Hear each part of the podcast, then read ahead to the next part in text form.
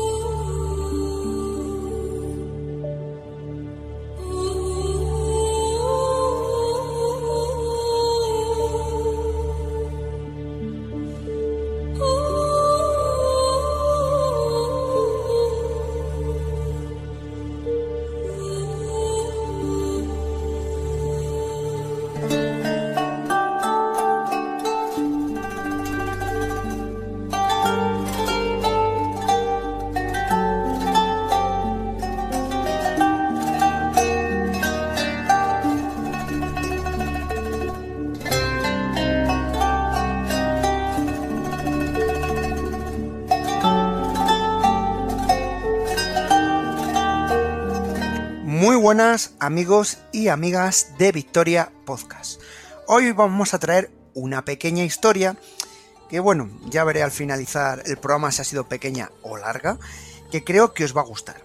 Y entonces para esta historia me he rellenado, he decidido, vamos a ver, la cuento yo, que es una cosa que nos pasa muchas veces en los podcasts, que sí, puedo contar esta historia, pero hay que siempre tener cerca profesionales. Y dicho, a ver, ¿quién tengo un profesional que pudiera ir a Masterchef? Y claro, el gran Antonio. ¿Ah, sí? Sí, Hola, experto cocinero. ¿Ya Masterchef a qué? Bueno, para, Bueno, para, no, va, da igual. para algo igual. que vamos a cocinar hoy. Venga. O eres experto en cócteles. Yo es que sería más de cócteles, ¿eh? Ay, yo desde la peli aquella con Elizabeth Sue, ¿cómo se llama ese? Tom Cruise. Sí, me gusta. Mm, bueno, cóctel. Bueno, experto en cóctel. Y claro, tenemos a alguien experto, bueno, cocina en cócteles. Y digo, aquí nos falta alguien que sea experta, en este caso va a ser presencia femenina, en joyas o que le gusten las joyas. Muy buenas, María. Has hablado con la persona indicada. Será. ¿De por gusto de o por experta? Bueno, dicen las malas lenguas que si dices, y os invito a escuchar el programa que hicimos sobre los hombres lobo, ¿no? Si dices tres veces perla, perla, perla, aparece María para que le regalemos una, Hombre, como lo supiste. por supuesto. De Bueno. hecho, no tenía pensado venir, pero fue escuchar Perla y decir dónde, cómo, cuándo, yo aquí, ¿verdad? ¿En qué sala? ¿La perla negra? La perla negra o la perla blanca. Bueno, no recomendamos este, la escucha de este podcast si luego tienes que regalar alguna perla porque, en fin, puede crearte algún problemilla. Hoy vamos a hablar de una historia muy curiosa, de la perla de Cleopatra.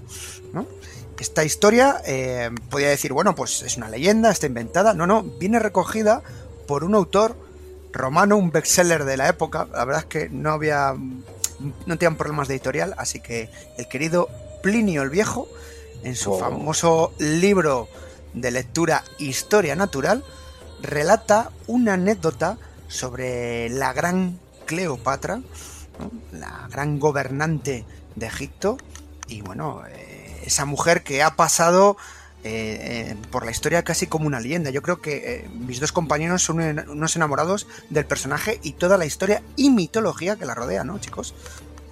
Hombre, sí. Hombre, Además, hasta tenemos podcast y todo, ¿eh? Por eso lo digo, por ahí van los tiros.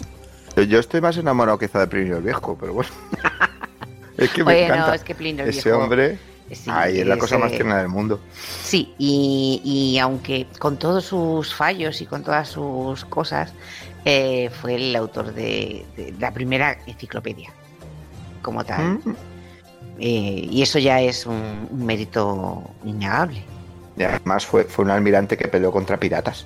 No tiene todo. Y sí, Era un hombre hecho y derecho, o sea, un hombre de su época, soldado y escritor y bueno, y, y prácticamente también mitólogo, por así decirlo, un poco con humor con la expresión.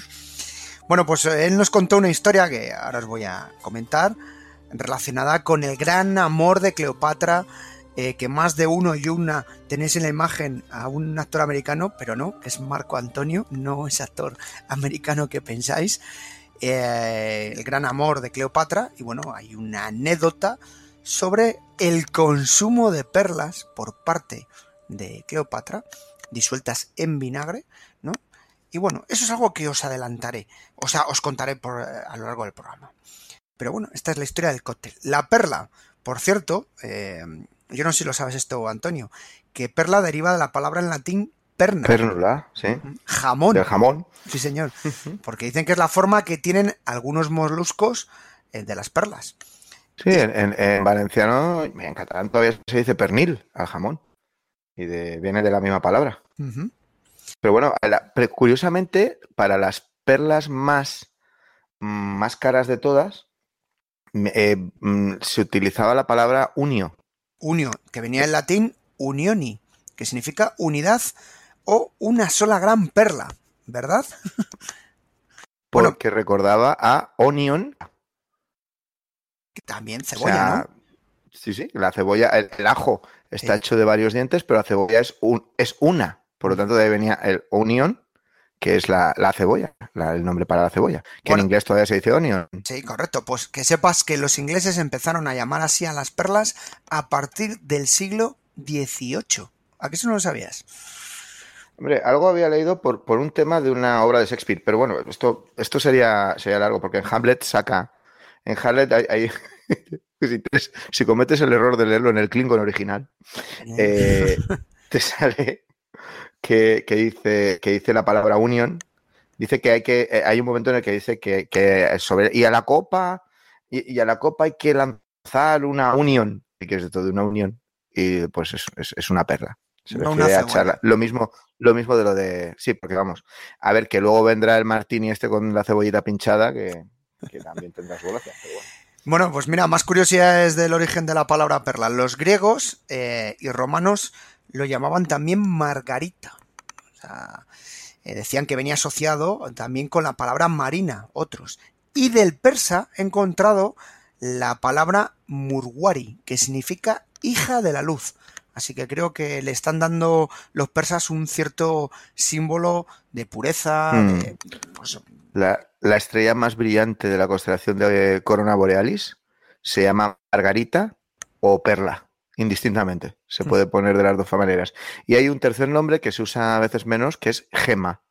O sea, Gema, Margarita o Perla, es para la misma estrella. Por eso, porque en realidad son sinónimos. Mm, Y de ahí la, seguro que eh, recordáis la expresión esta bíblica, eh, la de no se pueden echar margaritas a los cerdos.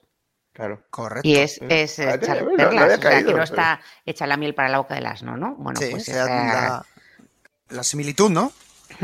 Sí, y, y la palabra eh, margarita es, eh, como lo llamaban los griegos, pero procede del sánscrito. O sea, tenemos, ya sabéis, amigos, esa expresión de dónde viene la palabra perla, las descripciones que tenemos. Bueno, ya concretando, ¿qué es una perla? Bueno, pues una perla es una reacción natural que tienen los moluscos cuando se presenta un elemento extraño eh, y actúa como una especie de mm, sustancia. Esto es muy divertido, o sea. Sí. Sí, esto Sí, es, es- es- pod- podríamos resumirlo a es el equivalente, el equivalente en la ostra al pus o a, o a Sí. un, o a un quiste. Sí, o sea, mete un poquito de tierra o un parásito o un fragmento de coral o bueno, cualquier sustancia irritante para el molusco y hacen ese mecanismo de defensa, como bien has dicho tú, Antonio, que podíamos tener nosotros la pus, ¿no? Bueno, pues estos tienen una especie de carbonato de calcio conocido como madre perla o el famoso nácar, es tan bonito, ¿no? Y este proceso va a dar nacimiento a la perla, e incluso algunas perlas que han tenido formas muy peculiares. O Sí, tienen esto, además es, esto además es muy curioso porque, a ver, la ostra es un animal que, que ha invertido todo lo que tiene en defensa. Es decir, se ha, se ha- se ha enclaustrado a sí mismo. O sea, las ostras cuando nacen nadan.